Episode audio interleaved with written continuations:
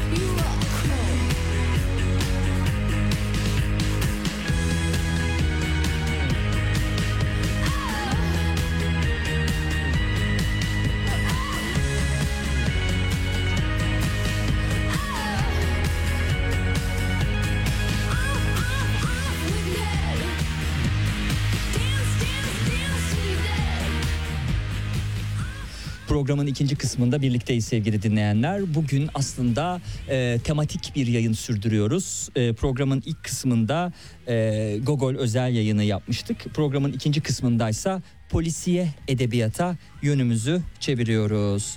Ve polisiye edebiyat denildiği zaman bilinen yazarlardan e, Alper Kaya'ya ulaştık. Ve Alper Kaya'nın e, hem polisiye edebiyatı üzerine hem de Alfa'dan çıkan elli maddede polisiye edebiyat e, kitabı üzerine sohbet etmiş olacağız sevgili dinleyenler. Kara Karga olarak yayın evini düzeltmiş olalım. Alper Kaya'nın dikkati ve yönlendirmesiyle hoş geldiniz. Hoş bulduk.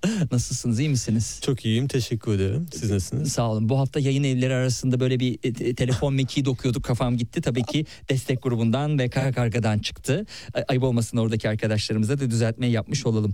bin dokuz yüz doksan yılında Ankara'da doğdu konuğum. Orada hiç yaşamadığı halde Ankara'yı çok sevdi. Biz de Ankara'da bizim e, bize dinleyen dinleyicilerimize karasal yayınlı sevgiler.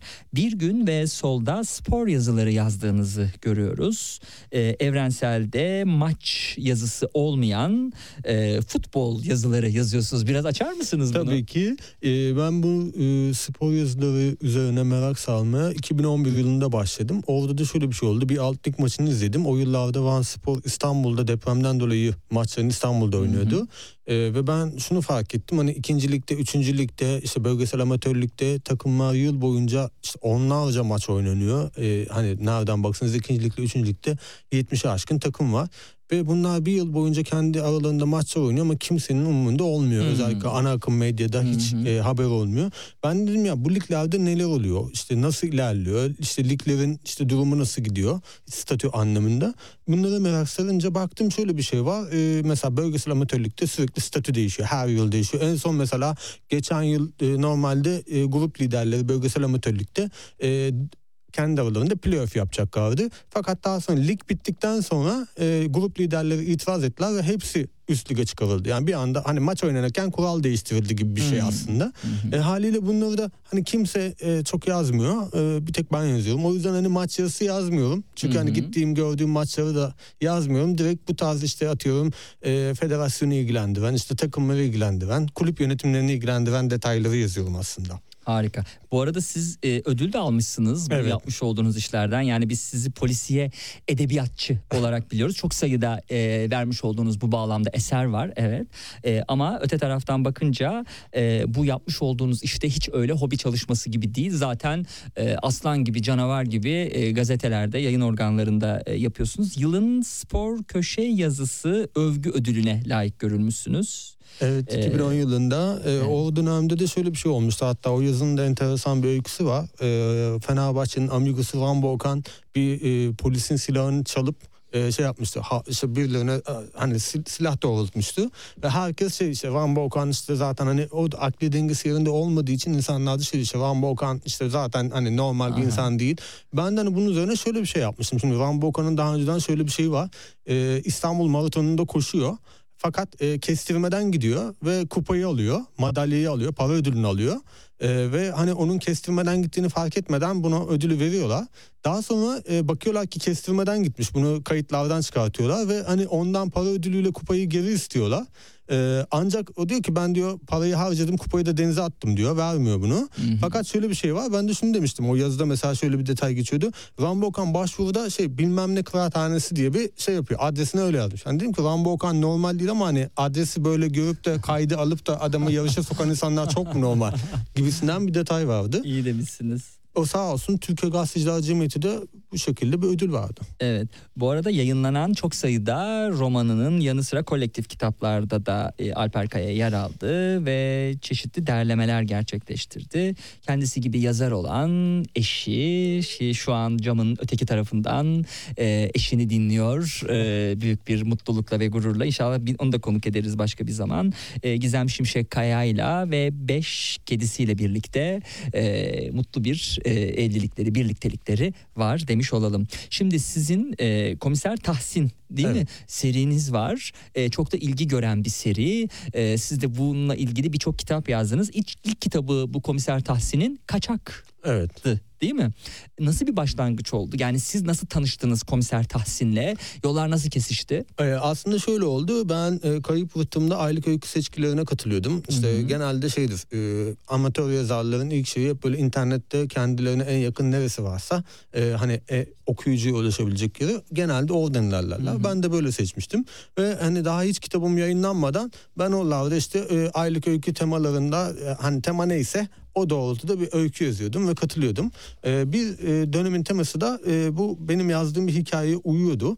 E, ve e, ben fantastik detayları da olan, ya işitme engelli bir gencin e, işitmesini sağlayabilecek bir alet üreten bir e, şebekenin, daha sonra bu şebeke bu kişiyi kontrol altına alıp işte aslında birazcık da fantastik detay varmış gibi ama aslında hepsi en sonunda bilimsel olarak açıklanıyordu. Hı hı hı. E, ve böyle bir kısa öykü yazmıştım. E, Ölüm Melodisi diye. Daha sonra bunu ben dedim ki ya bu güzel bir fikirmiş. Bunu birazcık uzattım ve e, Ölüm Melodisi'ni e-kitap olarak yayınladım. E, fakat o e-kitap yayınlandıktan sonra da baktım buradaki işte polis karakteri Komiser Tahsin benim hoşuma gitti. Ha dedim güzel bir karakter bu şey. Daha sonra e, rüyaları kontrol etmekle ilgili e, bir çalışma yapan bir e, ve işte e, di, e, din temelli bir tarikatta da e, işin ucu uzanan bir e, hikaye yazdım. Kaçak. E, basılı olarak da ilk olarak öyle çıktı. E, ardından da işte Komiser Tahsin'in maceraları devam etti. Hatta bir dönem e, Aydın'da, bir dönemde Silivri'de günlük gazetelerde tevfik olarak da farklı maceralarını yazdım, evet, kitaplarının. Bu haricinde. Aydın'da olan, hani Kuşadası'na tatile gidiyordu da şimdi ismini getiremedim e, öykünün. O mu tevfik olarak e, sonra kitaplaştı? O öykü hangisiydi? Kuşadası'na gittiği zaman tatilde. Orada hani ta, boksör müydü e, sanki? Fotoğraftaki Kadın. Hmm. O Fotoğraftaki Kadın'da da e, evet Komiser Tahsin e, Aydın'a tatile gidiyor. Hmm. O bölgede daha önceden işlenmiş bir cinayetle ilgili ihbar alıyor. Hmm. Sanki hmm. hani ge- e, geçmişten ihbar almış gibi oluyor. Hmm. E, fakat işin öyle olmadığı öyle e, ortaya çıkıyor. Orada da aslında onun da şöyle bir hikayesi var. E, Fotoğraftaki Kadın adı da e, bir Yeşilçam'da geçen bir film var çekilen. Hmm. E, o filme de aslında gönderme yapıyor. Çünkü o filmin setinin yaşan e, kurulduğu dönemlerde geçen bir olay aslında. Hmm. Tabii bu hayal ürünü bir olay. Fakat hani hatta kapakta mesela insanlar bakarsa direkt e, şey o filmin başrolünde Yaşar Alptekin oynuyordu. Hmm. Kapaktaki e, figür yani silüette Yaşar Alptekin'e benziyor. Tabii hikayeyle alakası yok ama E, direkt ben böyle bir, çünkü Yeşilçam döneminde özellikle çok zor şartlarda film çeken insanlara da çok saygı duyduğum evet. için. Yaşar Alptekin oynuyorsa Banu Alkan da oynuyordur e, yok, sonucuna o... varabilir. Evet, tabii dönüşümünden sonra oynamadı herhalde. Öncesinde yok, tabii oynadı ki, Yaşar çok Alptekin. Tabii, evet, çok yoksa öncesinde. Orada artık farklı şeyler olabilirdi. Dönüşümünden sonra bir tane korku filminde oynadı e, hatta. Zaten dönüşümü belki bunu çağrıştırıyor olabilir. Evet, değil mi? Şimdi e, Fotoğraftaki Kadın, evet e, onu o, konuş. Buyurun. E, işte Fotoğraftaki Kadın kitabından sonra da e, Komiser Tahsin e, dolaylı yoldan geçti ama daha çok yardımcılarının işte e, şey yaptığı hmm. e, hikayeyi yürüttüğü maceralarıyla devam etti. Toplamda beş kitaplık bir seri. Tanrı Misafiri. Evet. Hmm. E, Yüzüncü Haber var. Tanrı Misafiri hmm. var. Fotoğraftaki Kadın var. Bir de Herkesin Düşmanı var. Ha, Herkesin Düşmanı, doğru. Ee, peki devamı gelecek mi Komiser Tahsin'in? Ya devamı gelecek, e, gelmesini istiyorum ama şu anda şöyle bir şey var. Hatta pandemi döneminde, pandemi ilk başladığında ben şöyle bir şey yaptım. E, her gün bir tane işte bu e, story formatında, Instagram hikaye formatında hı hı. işte kaç tane paragraf alıyorsa okunabilir şekilde yüz gün boyunca her gün o maceranın devam ettiği bir şey yayınladık. Hmm. Te, tefrika hmm. gibi aslında. Hmm. E, o da bir Komiser Tahsin macerasıydı. Hmm. O da sokaktaki evsiz çocuklarla ve işte pandemi dönemindeki işte yasaklamalarla vesaire ilgiliydi. Hem, hmm. hem pandemiyi işin içine koyuyordum hem de evsizlerin işte o dönemde yaşadığı zorluklar vardı. Hmm. E, hani Komiser Tahsin maceralarına devam etmeyi istiyorum fakat burada şöyle bir sıkıntı var. Günümüzdeki şartlara baktığımız zaman işte MOBESE kayıtları, H T S kayıtları olsun e, bir polisiye vakanın e, hani bir haftadan daha uzun sürede çözülme, çözülmemesi çok mümkün gelmiyor bana. Çok hmm. mantıklı gelmiyor. Hmm. Ee, ben bu yüzden de farklı bir yola gittim. Ee, burada da Korhan Karay diye bir karakter yarattım. Hmm. Az önce bahsettiğiniz hmm. boksör, hmm. boksör karakteri. Ee, Karınca Karambolü diye bir ilk macerası hmm. çıktı geçen yıl. K polisiyeleri diyor. Evet. Nedir bu K polisiyeleri? K polisiyeleri şöyle. Bu kitap ilk e, serisi evet. K polisiyelerin ilk ee, örneği. Orada da şöyle. Nasıl çalışmış? Değil mi? Bayağı iyi. ben, ben bile unutuyorum bazen. Evet. Ee, Korhan Karay'ın adı da soyadı K ile başlıyor. Ee, ve e, bu polisiye seriyi de ben e, tasarlarken kendi kafamda şöyle bir şey düşündüm. E, bütün kitaplar işte e, iki kelimeden oluşacak şekilde hani karınca karambolü gibi ve hep bir e, K harfiyle başlayan bir hayvan artı e, oradaki temaya uygun bir e, atıyorum e, eylem veya işte atıyorum başka bir fiilin yer alacağı şekilde. Yani tamamen bu eşleşmelerle geçecek şekilde bir karakter hikayesi olduğu için aslında kitabın adından da işte kitabın adı da e, hem K ile başlıyor ikinci Şey, ikinci kelime de K ile başlıyor. Karakter de aynı şekilde hmm. devam edecek şekilde. Hmm. Ee, işte komiser... Yani bir Kore popu vardır ya, K-pop. O, o ondan bağımsız değil. Tamam. O tamamen karakterle ilgili. Evet. K polisiyesi. Evet. Aynen öyle. Ee, orada da benim buna yazmaya iten de şöyle bir şey oldu. Ee, dediğim gibi resmi polis hikayelerini yazarken e, bakıyorsunuz aslında o olayın çok kolay bir şekilde çözülmemesi gerekiyor. Ee, ve şey e, ama gayri resmi olunca gayri resmi dedektif olunca işin içine e, atıyorum kişilerle olan ilişkiler, diyaloglar, bunların e, hani resmi olarak ulaşılamayacak detaylarla erişilmeye çalışılması gibi işte daha çok böyle yazarın kıvraklığına e, kaleminin kıvraklığına e, böyle gerektiren bir detaylar e, çıkıyor. Haliyle e, resmi polis hikayelerinden uzaklaşıp tamamen gayri resmi bir dedektif. Böylelikle e, hani her şeyi böyle şipşak çözemeyecek kadar güçlü olmayan ama gücünü de insanları daha iyi okuyabilmesinden alan bir figür oluşturmak hmm. gerekti. O yüzden hmm. şimdilik gayri resmi polis hikayelerine devam etmek, dedektif hikayelerine devam etmek daha mantıklı geliyor. Hmm. O yüzden hani... Peki e, bir hazırlığınız oldu mu? Mesela polisiye eserleri yaratırken, o metinleri yaratırken hani tutarsızlık olmasın, e, ne bileyim bir polis görsün ya da bir bir bir, bir ek bir çalışma yapayım vesaire. Oldu mu? Hani kurgu dünyasında buna gerek olmayabilir ama bir belgesel yazmıyorsunuz sonuç olarak. Kendi yarattığınız emniyet müdürlüğü içerisindeki bir karakterden, karakterlerden bahsediyoruz. Oldu mu? E, o taraftan bir dönüş geldi mi? Yani sen bunu yazmışsın ama bu e, işte doğru değil. Yani atıyorum bir komiser Kuşadası'nda e, belki hani faaliyet gösteren vesaire. Hani bu tarz dönüşler olumlu, olumsuz neler aldınız? Şöyle oldu aslında, çok şaşırtıcı bir şekilde e, tek tük e, incelemelerde bulundum. Fakat e, daha sonra ben işte ilk macera yayınlandıktan sonra e, bir e, özel harekatçı bir arkadaş şöyle bir şey söyledi. Ya dedi hani senin kitap güzel, iyi akıyor gidiyor ama dedi biz dedi bu kadar nazik davranmıyoruz dedi. Senin dedi komiser de çok nazik dedi. Biz dedi hani çok bu kadar da nazik konuşmuyoruz. Nasıl davranıyorlarmış dedi. O seksi üniformaları ve botlarıyla ne yapıyorlarmış tam olarak? Ya benim mesela hakikaten ben fark ettim, benim polis çok nazik. İşte şey diyor hani gelir misin, bakar mısın diyor mesela. Olmaz, biz sert polis evet, istiyoruz. Biz sert. öyle öyle seviyorlar. Biz diyor gerçekten gel lan buraya, ne gördün diye böyle daha böyle şey. Tabii daha sonra ben o yüzden polisi birazcık böyle bir şey yaptım. Ee, testosteron seviyesini arttırdınız mı? Ma- hmm. Mecburen odadaki testosteron seviyesini arttırmak zorunda kaldım. Ee, ondan sonra e, açıkçası bir de dediğiniz gibi tutarlılık bağlamında da şöyle bir şey var. Güzel bir noktaya değindiniz. Mesela Kuşadası'nda e, cinayet büro yok. Çünkü neden? E, merkez komis- merkez şeylerde, karakollarda yani Aydın Emniyetinde cinayet büro oluyormuş. Mesela o hikayeyi yazarken de ben onu keşfetmiştim. Aslında yazarken araştırma yaptığınız zaman pek çok şeyi keşfedebiliyorsunuz. Hmm. Öyle olunca da hani hikayeyi nasıl böyle bağlamak gerekiyor? Bununla ilgili belki birilerine soru sormak gerekiyor. Fakat ben burada da şöyle bir şey düşünmüyorum. Ee, hani çok yüzde yüz işte bütün e, süreçlerin resmi e, evraklardan çıkmış gibi ilerlemesi gerektiğine de açıkçası aynen öyle tabii. Ee, ama yine dediğim gibi görüşüne değer verdiğim insanlara sorduğumda aldığım dönüşlere göre de böyle bir şeyleri şekillendirdiğim oluyor. Evet, valizde ise bu defa e, dedesinin vefatıyla hayatında yeni bir döneme geçtiğini düşünen bir gencin başlangıçta Kore Savaşı ve Kıbrıs Barış Harekatı günlerine dayanan aşklara dair iz sürümü sırasında kendi eski aşkına ulaşmasının anlatıldığını görüyoruz. Ee, o kitap da aslında o kitabın hikayesi... Q R kodlarla değil mi? Evet. Başka bütünleşen de bir takım şeyler evet, var. Evet. Orada şöyle bir şey var. Ben yazarken genelde işte müzik dinlemeyi çok seviyorum. Eskiden de çok seviyordum. Ve e, dedim ki ya bu mesela bir sahnede o müzik çok e, iyi uyuyor. O sahnenin hikayesine de, hmm. dokusuna da. Dedim peki dedim okuyucu da hani o sahnede o müziği dinleyebilse nasıl olur diye hmm. düşünürken hmm. orada mesela yaklaşık yedi sekiz tane şarkı var içinde ve insanlar karakodu okutup o sahnede geçen şarkıyı yani mesela hmm. şöyle bir sahne var, orada şarkının adı verilmiyor ama diyor ki işte Beyoğlu'nda yürürken arkadan işte gelen bir müzik sesini duydu. Mesela orada hangi müzik sesini duyduğunu kitabı dinletip de şey oradaki karakodu dinletip de e, öğrenebiliyorlar. Ondan sonra şöyle bir komik bir dönüş aldım bir arkadaştan. Dedi ki ya dedi abi dedi çok güzel yazmışsın, çok da güzel şarkılar ama az geldi şarkılar.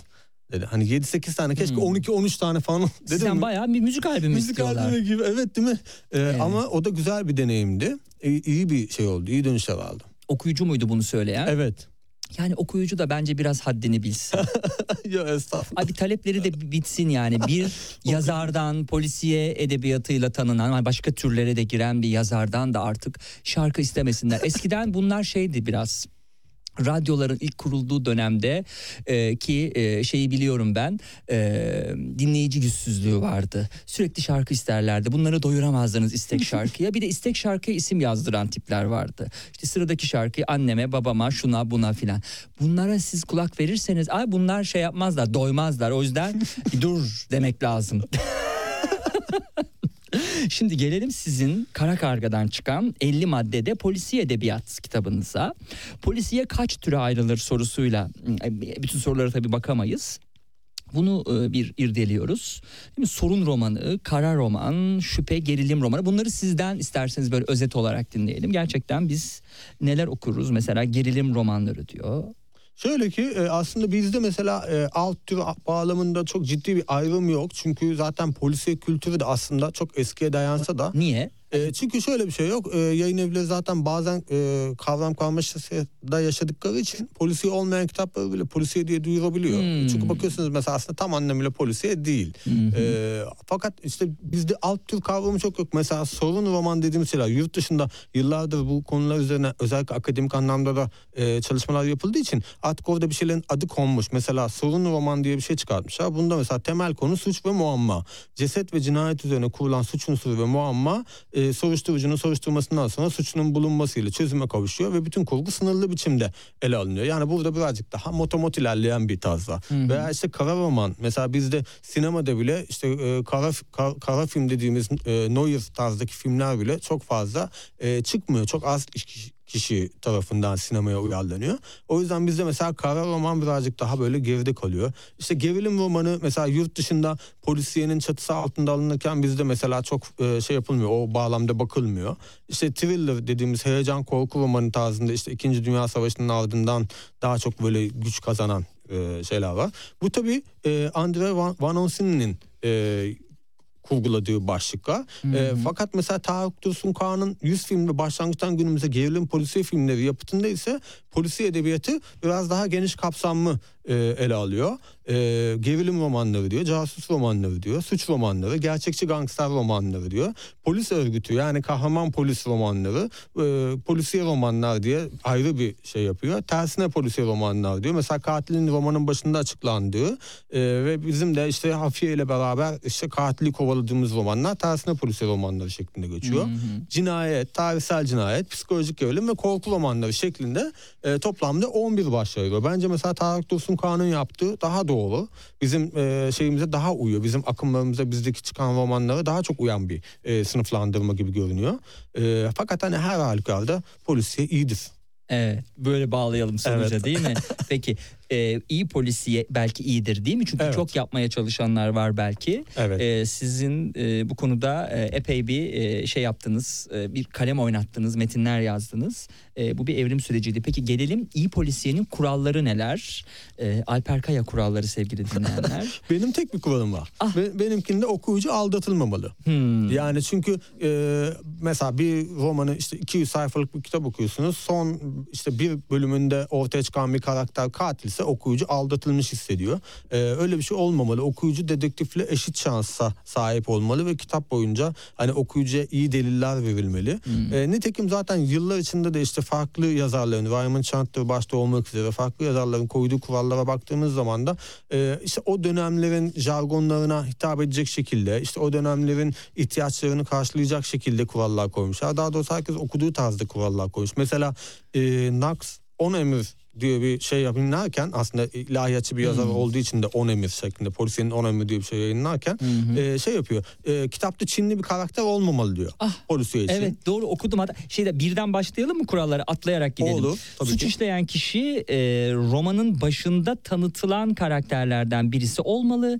Fakat suçu işleyen kişinin düşüncelerini okur okumamalı. Evet, yani bu aslında bizim bahsettiğimiz şeye geçiyor. Yani aslında Hı-hı. karakter takdim edilmeli diyor. Hı-hı. Doğaüstü ve doğa ötesi unsurlar doğallığı bozmamalı, bozmamak adına e, hikayeden uzak tutulmalı. Evet, burada da e... siz zaten yapmışsınız bilimsel, hani farklı evet. da olsa bilimsel bir açıklaması Aynen. oluyor. Hı-hı. Roman içerisinde birden fazla gizli geçit veya gizli oda bulunmamalıdır demiş mesela. Bu da çok mantıklı. Çünkü hani okuyucunun da dikkati dağılmamalı, şey gibi yer doldurmak için konuluyormuş gibi olmamalı diyor. Kitabın yazılış zamanına kadar süre içerisinde bulunmamış hiçbir zehir ya da roman sonunda açıklaması yapılacak bilimsel bir silah romanda kullanılmamalıdır diyor. Yani uydurma bir şey yapmayın diyor. Hani okuyucu aslında şansa sahip olsun diyor. Evet. Beşinci kuralında da hikaye içerisinde Çinli bir karakter yer almamalıdır. Evet, enteresan. Diyor. Onu biraz açalım değil mi? Çinli karakter Tabii. neden yer almıyor? Ya çünkü şöyle bir şey var. Bu aslında polisiyecilerin de çok e, şey yaptığı, e, iki arada bir devrede kaldığı bir detay. Ben de kitabı hazırlarken fark ettim bunu. Çünkü hmm. çok dikkat etmiyorsunuz. Çeviriden dolayı da bazen hani ya böyle bir şey dememiştir diyorsunuz ama e, iki bin on altı yılında Edinburgh'da Val McDermott e, ve e, Lucky Ripchester gibi suç kurgu yazarlarının düzenlediği bir oturumda bu gündeme gelmiş ve demişler ki yani bu e, durumun gerçekten anlaşılmaz olduğu e, nitelendirilmiş. İnsanlar bunu birazcık da şey e, masumane bir şekilde hani Çinliler çok zeki oldukları için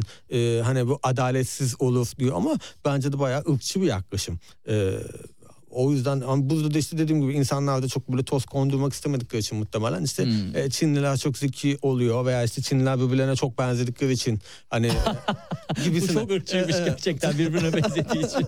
Bu yüzden hatta konuştum. Bütün olarak Çinliler, Koreliler, Tay hepsi birbirine benziyor da denebilir. Bu asla bu benimsediğim Bizde bir şey değil. Bizde bir tane Twitter'da geyik var ya, Japonum diyorsun, Çinlisin kardeşim diyor şey var. Böyle Japon'da ve böyle bir Twitter'da bir geyik var. Bu, evet. bu da gerçekten bunu andırıyor. Evet. Ee, bu arada o... bu doktrinal görüşler tabii sevgiler. Tabii birinin on emri var, birinin başka kuralları tabii var. Tabii Van Dyne'in yirmi kuralı var. Hmm. İşte aynı şekilde baktığımız zaman e, az önce bahsettiğim gibi Raymond Chandler'ın da on tane kuralı var. Hmm. Ama aslında temelde baktığımızda polisiyede e, okuyucu polisle aynı şansa sahip olmalı. Evet. E, do, hani dolandırılmamalı aslında. Evet.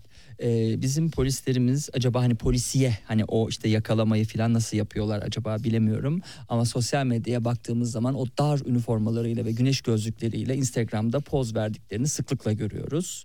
İnşallah oradaki başarıları kadar sosyal medyada fotoğraf vermek başarılarının yanı sıra hani Yunus'undan çevik kuvvetine güneş gözlüğüyle e, inanıyorum ki polisiye takibinde de aynı başarıyı göstereceklerdir diye e, umalım. Umuyorum. Değil mi?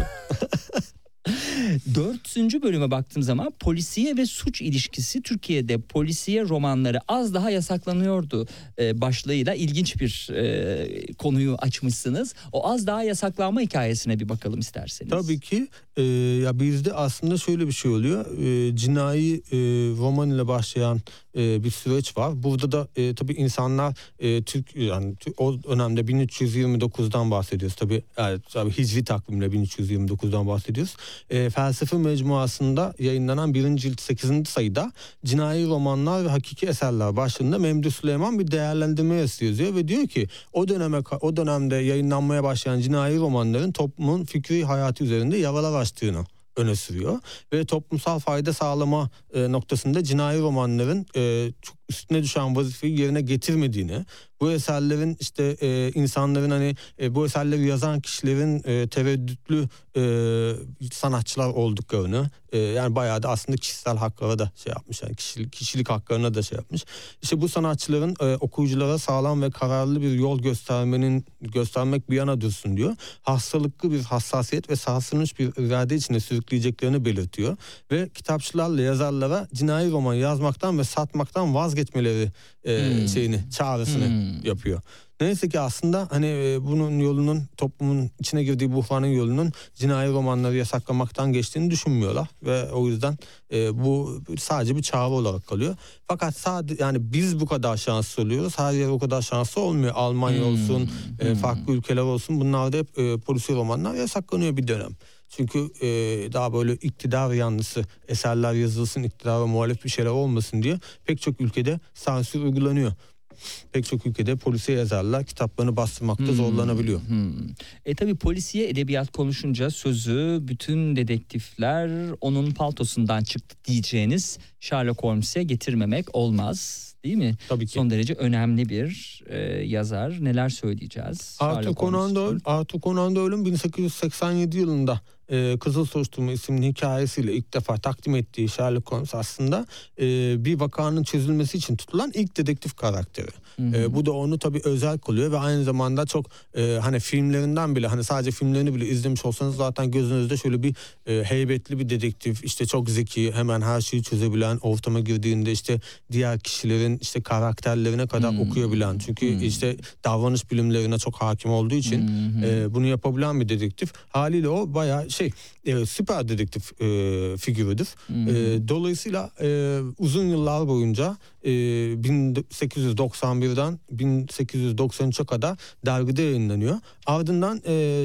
Arthur Conan Doyle buna ara vermek istiyor. Daha doğrusu bitirmek istiyor. Sherlock Holmes'u yazmaya devam etmek istemiyor. Fakat okuyucular çok e, ısrarda bulunuyor. Hmm. E, çoğu yerde tabii şey var. E, okuyucu tepkileri çok önemlidir. Yani hmm. insanlar bu konuda ciddi anlamda bir şey e, talep ettiklerinde e, buna, buna sıç çeviremiyorsunuz. O da e, daha sonra tekrar Sherlock Holmes maceralarına dönüş yapmak zorunda kalıyor.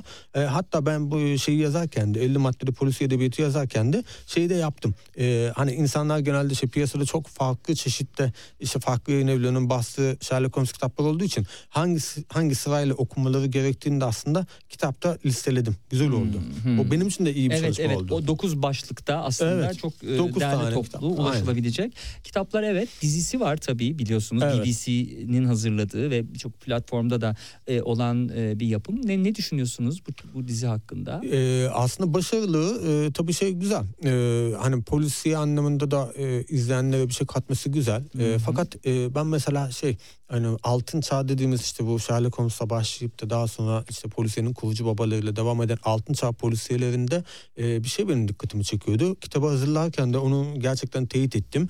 E, baktığımız zaman mesela Sherlock Holmes çok şeydir. E, büyük bir dedektiftir, iyi davalar çözer fakat toplumsal olaylarla ilgili hiçbir şeye rastlamayız. Çok hmm. ciddi anlamda işte o dönemde mesela çok büyük bir işsizlik vardır, hmm. işe grevler vardır, hmm. işçiz. Hatta bunu Enola Holmes'un e, bu e, çekilen hmm. maceralarında ikinci hmm. filminde bir tane kadın işçilerin grevini mesela hmm. hikayeye dahil ettiler. Bu da Doğru. sanki şey gibi tarihin aslında altın çağ polisiyle hesaplaşması gibi bir şey oldu. Hmm. Çünkü aslında hiç e, Holmes hikayelerine de altın çağ dönemindeki hikayelere de uymayan bir tema. Hmm. Çünkü Ee, o dönemlerde baktığımız zaman e, şey bile şudur e, mesela fakir bir karakter bile aslında çok e, aileden miras kalmış bir şeyle yaşıyordur. E, gününü idame ettiriyordur. Çalışmak istemediği için fakirdir aslında. Hı hı. Hani çok ciddi anlamda fakirlik çeken işte ka- çalıştığı halde bir şey kazanamayan insanlar yoktur orada. Hı hı. Hep şeydir. Öyle bir prototip vardır ve ama bu prototip işte e, Dünya Savaşı'ndan sonra değişiyor çünkü okuyucular farklı şeyler okumak istiyor. Hı hı. Okuyucular artık kendi dertlerini görmek istiyor. Böyle olunca politik polisiyeler de e, kıymet kazanmaya başlıyor. Hı hı. Dünyada da böyle bir evet, değişim oluyor. Evet, tabii Sherlock Holmes dedik ama bir de kraliçeye Tabii. belki söz vermek lazım. Agatha Christie. Sizin e, ifadenizle polisiyenin kraliçesi Agatha Christie. Tabii. E, hatta zaten bizim topraklardan da e, bir macera. İstanbul değil evet, mi? Evet. Orada da bir macera geçtiği için evet. aslında. E, Agatha Christie aslında mesela e, hani ilk Sherlock Holmes kitabından üç yıl sonra dünyaya geliyor. E, Agatha Christie'nin başarısı biraz da şeyle ilgili. E, eczacılık eğitimi de aldığı için zehirler hakkında da bilgisi hmm, var. Hmm. Ve e, karakter yaratımı konusunda da çok güçlü. Çünkü bence çok e, gözlemci bir insan kendisi. Zaten kadınlar erkeklere kıyasla daha böyle dikkatlidir. Hani bir, hmm. bir şeyi sezmede gibi görünüyor. Mesela zaten kadın bizde de mesela kadın yazarlar yok gibi geliyor. Mesela e, Türk polisiyesinde de. Fakat halbuki e, Kristal Kelepçe ödülleri var. E, orada mesela baktığımız zaman e, bu yıl altıncısı düzenlenecek. İlk beş ödülün dördünü kadın yazarlar aldı. Hmm. Kadın polisiye yazarları. Hmm. O yüzden aslında kadın polisiye yazarları çok başarılı. Bunu Agatha Christie'nin e, hani e, şeyinde bile görüyoruz. Tamamen e, uydurma bir kasaba inşa ediyor. E, ve hani bakıyorsunuz gerçekten her şeyi de tanımlamış. İşte ne yani sanki o kasabaya gitseniz her şeyi elinizde koymuş gibi bulursunuz. Evet, yadırgamazsınız. Evet. O yüzden e, Christie mesela Miss Marple'ın bu kasabasını güzel şekillendirmiş. Sonra hikayeleri de diğer karakterlerinin de e, şeylerini bu e, Miss Marple'ın kasabasından e, geçirmek e, fikri de bir, bir iki hikayesine denk geliriz mesela. Güzel olur. E, onun mesela kendisine has bir formülü vardır. İşte bu e, en son işte özellikle Herkul Poirot'un bütün e, şüphelileri bir odada toplayıp da e, hepsiyle hesaplaştığı sahneler vardır. Mesela Agatha Christie'nin alamati ferikasıdır. Yani hepsini e, tek tek ne yaptıklarını, ne ettiklerini okuyucunun gözünden sanki e, biz bütün kitap boyunca okuyucu onları özetlemiş gibi en son bölümde görürüz ve suçluyu e, ilan eder, orada hikaye biter. Hı-hı. O yüzden mesela kendine özgü bir tarz geliştirme adına da önemlidir Hı-hı. Agatha Christie. E, Holmes'u konuşurken atladım. E, teze karşı antitez, Holmes'e karşı evet. Peder Brown. Evet, o da Peder Brown da e, aslında Sherlock Holmes'un e, birebir prototipi fakat e, şey e, rahip. Hı-hı. Yani o e, daha çok e, şeye inanıyor. E, a, ad, ilahi adalete inanıyor. İnsanları iyi yola sevk etmeye çalışıyor. E, ve hani onun hikayeleri de aslında o da böyle çok e, şey büyük dedektif gibi değil ama daha böyle insani bir şekilde davranır. Daha böyle e, nasıl diyeyim e, inancına sığınarak işte insanların hep böyle iyi bir karaktere dönüşebileceklerini düşünerek hareket eder. O da işte e, dediğiniz gibi Sherlock Holmes'un e, ortaya koyduğu bir prototipe karşı e, dini bir bakış açısıyla yazılmış. Güçlü de hikayeleri olan, kendince e, güzel de bir e, tarz oturtmuş olan bir şeydir, yapıdadır.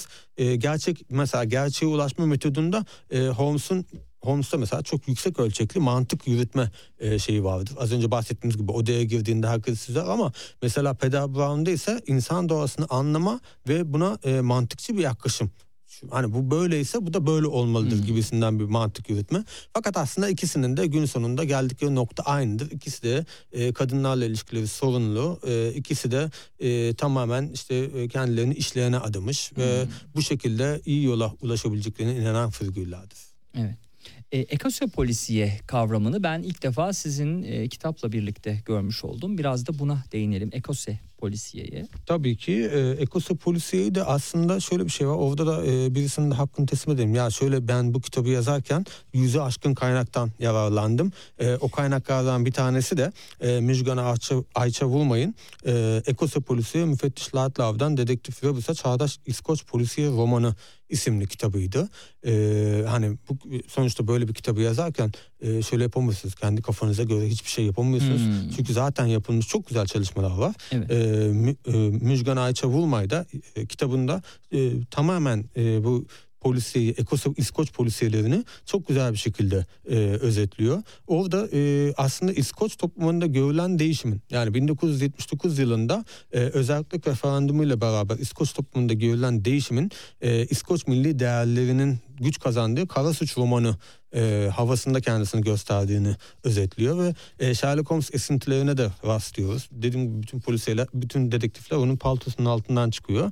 E, benzer şekilde Miss Marple'ı andıran e, karakterlerin yer aldığı Bir Numaralı Kadınlar Dedektiflik Bürosu serisi gibi İskoç edebiyatında e, ilerleme başlıyor. Ardından işte Ian Rankin'in karakterleri, John Rebus, E, dedektif John Rebus e, ortaya çıkıyor. En son artık dünya e, edebiyatına da takdim edilen en güçlü İskoç figür olarak. E, yani bin dokuz yüz seksenli yıllardan itibaren aslında ilerleyen bir ekosopolisiye dediğimiz hmm. e, bu aslında birebir çeviriyor. Çünkü hmm. e, Tartan Noir diye geçiyor. E, bu, hmm. bu şekilde literatürde bizde de ekosopolisiye oluyor. Hmm. E, yani İskoç polisiyeleri de bu şekilde adlandırılıyor. E, peki polisiye romanlarında cinsiyetçilik izlerini nasıl takip ediyor? Çünkü bunun için de ayrı bir e, başlık açmışsınız. Evet. Özellikle yazıldığı dönemlerden bağımsız olarak klasik polisiye roman yapısı her daim eril bir yapı olarak kabul edilir cümlesiyle. Evet. Evet, bunu ben zaten kendim de e, polisiye okur yazarlığı sürecinde e, fark etmiştim. E, bu, işte bu kitabı yazarken de yaptığım araştırmalarda e, şöyle bir şey ortaya çıktı. Bu da mesela gene isim verelim. E, Selin Atalay'ın yayımlanmamış yüksek lisans tezinde polisiye romanlarda cinsiyetçilik eleştirel feminist bir inceleme tezinde geçen bir e, şey bu. Akım bu. Burada da tabii şöyle bir şey var. Baktığınız zaman kadın dedektif figürlerine dahi baktığımızda aslında e, hani e, çok... E, böyle erkek tavırlar içinde olan ve hani e, aşkla meşkle çok da işi olmayan, e, hani bunu da aslında e, a, aşık olup evlendiği zaman meslekten ayrılan ve maceraları biten kadın polisiyeler, kadın hmm. polis karakterler var. Veya gerçekten erkek egemen bir meslek içinde var olmayı e, daha böyle erkek egemen üslubu kullanma, işte daha böyle kaba saba hareketler ve baktığınız zaman mesela e, Agatha Christie'nin karakterlerine bile baktığımızda, Miss Marple'a baktığımız zaman e, yaşlıdır ve artık hani e, hani kadınla özdeşleşmiş olan bütün e, unsurlar bir kenardadır. O tamamen cinsiyetsiz bir tavırdır aslında. Hmm. Ve e, hiçbir şekilde e, erkeklere erkek gözüyle bakmaz, kadınlara kadın gözüyle bakmaz. E, ve böyle bir kadın figürdür. O, o öyle olunca da e, polisiye e, eril dilini aslında kadınlar üzerinden de sürdürmüyor. Bunu ist- yani gayri ihtiyar olarak da yapıyorlar. Bilinçli bir kadın figürü olarak da yapıyorlar. Ama bu bu şekilde devam eden bir e, akıma dönüşüyor. Evet. Tabii polisiyede kurucu babamız dediğimiz zaman e, belki dinleyenlerin aklına şu an yaşayan kişiler gelebilir. Değil, yanılıyorsunuz, olamazlar. e, nereye götürüyorsunuz bizim kurucu babamız? Ahmet Mithat Efendi. Tabii ki.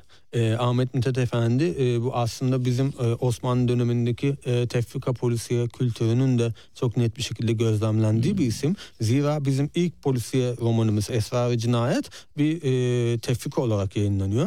E, hatta ilginçtir ki romanın kahramanı, işte romanda geç, şeyde hikayede geçen kahraman Beyoğlu mutasarrıfı Mecdet, Mecdettin Paşa'dır.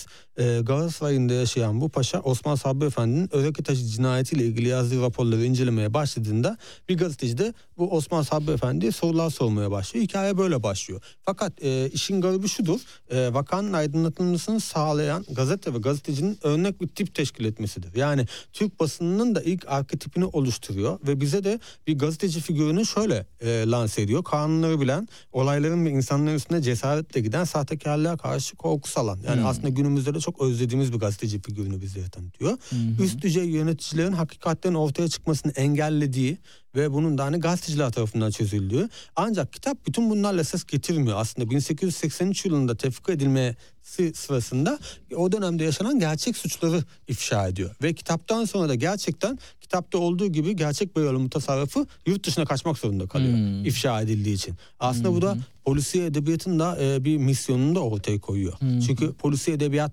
suç ve suçluyla birebir ilişkisi olan bir tür olduğu için hmm. aslında dönemin suçlarına da e, perde per, e, ayna tutması gerekiyor. Hmm. E, mahlas kullanmışlar evet. değil mi bir dönem Türk polisiyecileri? Neden neden endişe etmişler? Ya aslında endişeden ziyade mesela Kemal Tahir mahlas kullanıyor çünkü hmm. siyasi yasaklı. Hmm. E, Peyami Safa mahlas kullanıyor çünkü Peyami Safa'nın kendi bir tarzı var ve hani e, yazdığı tarzlardan tamam tamamen bağımsız ve aslında tamamen de para kazanma e, odaklı yazdığı bir e, polisiye seri var. Cingöz Recai serileri. Fakat ah, hani Cingöz Recai çok önemli. Profesör evet. Seval Şahin gelmişti Mimar Sinan Üniversitesi'nden. O da pek sever polisiyi evet. zaten biliyorsunuz. Onunla da sohbet etmiştik ama Cingöz Recai'nin yeri değil mi? Çok ayrı. Tabii ki. O Türkiye'nin en uzun soluklu polisiyesi. Hala hmm. onu geçebilen olmadı yıl bazında. Hala hmm. hatta yeni maceraları da ortaya çıkıyor. Seval hocamız da bu konuda çok hmm. ciddi katkı sağlıyor. Hatta Seval hocamız e, iki bin on yedi yılında bizim Poya bir Türkiye Polisi Yazarları Birliği ilk kez toplandığında ve hani bir yol haritası çizelim dediğimizde de gelmiş katılmış toplantımıza hmm. Mimar Sinan'da. Evet. Ee, şeye geçelim e, mahlas e, konusunda evet. Peyami Safa e, polise hani mesela polisiye yazmaktan utandığı için mi mahlas aldı? Hayır, utanıyor olsa annesinin adından Server Bedia'dan e, apartma bir şekilde Server Bedia adıyla mahlas almazdı. Bilakis sevdiği için sadece ona farklı bir e, hani alt karakter oluşturulmuş gibi geliyor sanki baktığınız zaman. Çünkü e, yazdığı tarz dediğim gibi tamamen farklı. Fakat o, onun onun yanı sıra tabii Behçet Rıza takma ismiyle e, Oğuz o, Behçet Rıza takma ismiyle Oğuz Turgut Tas, takma ismiyle Cemil Cahit Cem mesela e, polisiye romanlar yazıyor. A, Ali Karaefe takma ismiyle Milletvekili Ziya Ebu Ziya polisiye romanlar yazıyor. E, Ziya Şakir Z Melek takma ismiyle yazıyor. Mesela en ilginci de Aziz Nesin Nuru Hayat takma ismiyle Beyaz Mendil isimli bir roman yazıyor. E, son dönemde ise e, biz e, mesela Sabira Aysal Vural var. Gerçek adı Sabir Aysal Vural. Biz onu mesela e, Soledad Santiago adıyla biliyoruz. Türkiye'ye hmm. bir tane e, romanı çevrildi. Yurt dışında dört tane romanı var.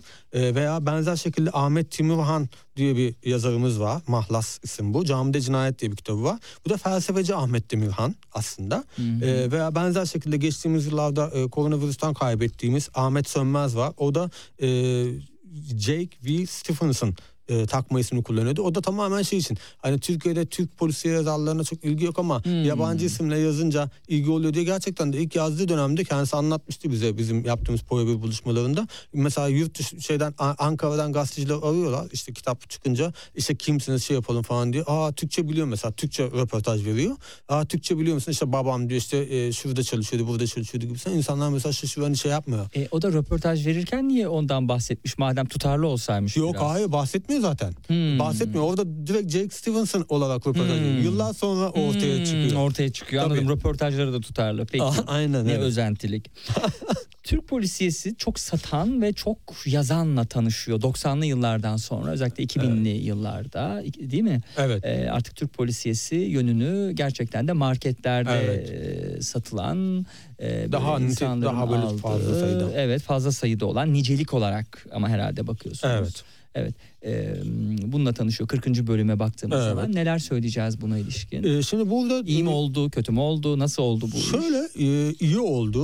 E, şöyle iyi oldu. Şimdi bu bahsettiğimiz kırkıncı bölümde e, çok satan ve çok yazan, çok satan dediğimiz tabii ki Ahmet Ümit. E, çünkü e, şu anda onu kadar çok satabilen yerli başka bir yazarımız yok şu anda sokaktan. Çok yazdığı için mi acaba? Hayır. E, çok yazan da e, Osman Aysu çünkü. Hmm. E, ikisi şey Osman Aysu ile Ahmet Ümit hemen hemen aynı yıllarda yazarlığa başlıyor. Hmm. Fakat Osman Aysu Ee, çok e, bir, bir anda böyle e, onlarca e, yirmi yirmiye aşkın romana ulaşıyor. E, fakat e, burada baktığımız zaman şöyle bir sıkıntı var. Ben de e, kitabı yazarken bende de kitapları var mesela Osman Aysun'un. Kitabı yazarken fark ettim. E, mesela e, yazarın iki bin on yılında Gölgede Kalan Sırlar isimli bir eseri var. Bende o var. E, fakat mesela bakıyorum e, yazarla ilgili yazılan tezlerde e, vesaire bu kitap yok. E, fakat daha sonra bir keşfettim ki iki bin dokuz yılında yayımlanan Kanlı Tutuk isimli kitabının aynısı. Hmm. Farklı isimle tekrar yayınlanmış. Evet. Yani iki bin on sekize kadar doksanı aşkın romanı yayınlanıyor Osman Aysun'un. Hani günümüzde e, yüz, yüzü çok rahat bir şekilde açtığını hmm. e, tahmin edebiliriz. Fakat bu rakamı muhtemelen bir tek Osman Aysun kendisi bilir. Hmm. Hatta o bile belki unutmuş olabilir şu anda. Neden olsa. Peki? Pazarlama stratejisi mi, bir şey mi eksikti? Neydi eksik gördüğünüz şey? Neden yo, eksik, eksik, arasındaki yok. fark bilakis bu kadar? Fazlası bile var işte. Hmm. Çünkü... ne, neydi yani? Pazarlama stratejisi eksik olabilir. Mesela fazlası vardır ama ya da yayın eviyle ilgili bir şey olabilir. Tanıtım mıydı? Nedir buradaki problem? Ya aslında şöyle bir şey var. İkisinin arasında e, polisiye... Yani biri bak... Migros'ta bile satılıyor. Tabii. Biri dediğimiz ee, gibi şöyle, Osman Aysun'un da e, şöyle bir şey var. Farkı var. Çok fazla yayın evinden çok fazla eseri çıkıyor. Aslında ikisi, ikisinin arasında polisiye yaklaşım olarak fark var. Hmm. Ahmet Ümit birazcık daha hani e, niş eserler ortaya koymayı tercih ediyor. E, Osman Aysun ise bir süre sonra hani baktığınız zaman Osman Aysun'un iki üç kitabını peş peşe okuduğunuz zaman prototipler çok birbirine benzer, hikayelerin hmm. akışı çok benzer. Hmm. İşte işin içinde mutlaka bir cinsellik vardır. İşte hmm. bir, hangi sayfa, hangi bölümde cinselliğin karşınıza çıkacağını bile tahmin edersiniz. Hmm. Mesela Ahmet Ümit o bağlamda e, kendini geliştirmeyi tercih eden bir isim. E, arada öyle bir fark var. E, ama baktığınız zaman da hani öyle olunca da hani çok satanla çok yazan birbirinden ayrılmış oluyor. Hmm. E, ilginç kısımlardan biri queer polisiyeler. Evet. E, bu da benim e, ya bizde mesela yıllar boyunca e, tek tük e, şey yapıyorduk, biliyorduk ama aslında e, çok fazla e, olduğu. Evet, yani biz mesela hep e, genelde sorsanız tek bir kişinin adını sayarlar. Kuya polisi dediğiniz. Yiğit Karaahmet mi? Evet, hayır. Evet. Yiğit Karaahmet bile son dönemde çıktı. Aslında e, bilinen Hopçu Kuya'ya e, polisiyeleriyle e, Burçak Veral karakteri aslında çok bilinir. E, bu da tabii ki yurt dışında yaşayan, günümüzde yurt dışında yaşayan Mehmet Murat Somer. Evet. Ee, bu hatta ben kendisini gerçekten Türk polisiyesinin en şanslı yazarı olarak görüyorum. Hmm. Çünkü e, yanılmıyorsam dört tane yayın evinden kitaplarını tekrar bastırtmayı başarmış olan bir yazar. Hmm. Çok uzun zamandır yeni kitap yazmadı. Ee, ondan sonra mesela o ilk Q R polisiyle onunla çıkıyor. Ardından bin dokuz yüz doksan dokuzda Birol Oğuz e, bu Q R e, karakterlerin olduğu bir polisiye yazıyor. E, geçen yıl bizim Kristal Kelepçe'de de e, ilk beşe kalan Hakan Güner'in Turan Caddesi No yirmi beş Ee, mesela o da Q R polisi. Sizin bahsettiğiniz Yiğit Karaahmet de iki bin yirmi birde Deniz Ne Kadar Güzel kitabıyla e, Q R polisi alanında şey yaptı. O da hatta yanılmıyorsam yurt, yabancı dile de çevrildi, yurt dışında da basıldı. En son hmm. öyle bir haber görmüştüm yanılmıyorsam. Hmm. E, güzel bir başarı. Evet. E, tebrik ediyoruz o halde onları da. E, edebiyattan sinemaya da çok e, evet. geçiş oldu değil mi? E, Hatta Ahmet sinemadan edebiyata bile oldu. geçti. Yani hmm. e, şey, şeyin e, Onur Ünlü'nün e, İtirazım Var e, filmi iki bin on dört yılında seyirciyle buluşmuştu. iki bin yirmi yılında da Hesabım Var diye kitap yazdı. O kitaptaki yani filmdeki Selman Bulut'un macerası kitap olarak devam etti. Ee, ama dediğiniz gibi Ahmet Ümit'in romanlarından Beyaz Perde'ye iki kez e, uyarlama oldu. iki bin yedide Sis ve Gece, iki bin on ikide de Bir Ses Böler Geceyi. E, hmm. Benzer şekilde işte e, daha öncesinde ama Murat Dalman'ın Ee, Murat Dalman karakterinin dört tane filmi bin dokuz yüz altmışlı yıllarda e, sinemaya uyarlandı. Fakat aslında e, ilk e, tür, polisiye film aslında bir roman uyarlaması. E, o da e, hatta Türk sinemasında ilk Şaryon'un kullanıldığı Yılmaz Ali e, film. Biz, bizim aslında Türk sineması için de önemli bir film. Çünkü Şaryo ilk kez o filmde kullanılıyor. Ve ilk polisiye film. E, bu da aynı zamanda polisiye roman uyarlaması.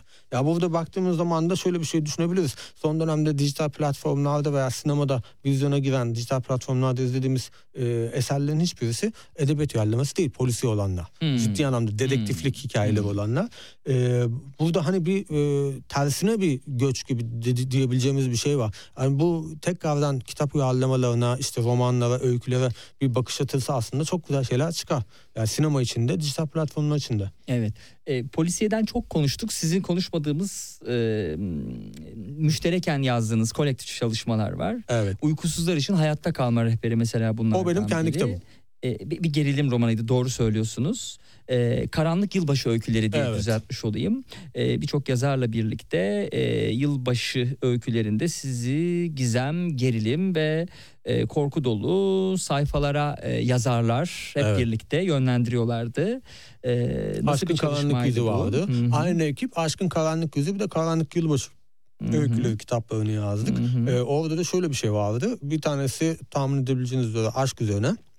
Ama korku ve fantastik hikayeleri. Bir tanesi yılbaşı üzerine. Hı hı. Ee, güzel çalışmalardı. Bence e, hani günümüzde yeni yeni e, ilgi olan e, fantastik edebiyat, korku edebiyatına. E, çünkü son dönemde e, e, belirli isimler etrafında güzel ilgiler var. Fakat hani bunların ilk e, işaret fişeklerini e, yanılmıyorsam iki bin on altı iki bin on yedi yıllarında yayınlanmış kitap var. O yıllarda güzel bir şekilde nitelikli çalışmalarla e, müjdelemiştik aslında. Hı-hı. İyiydi. Hı-hı. E, programın ilk kısmında e, biliyorsunuz Gogol özel evet. yayını yapmıştık. Ee, bu programda bu programın ilk bölümünde Gogol'den epey konuştuk. Ee, şimdi ise e, kitap bölümün sonunda e, kitap hediye ediyoruz.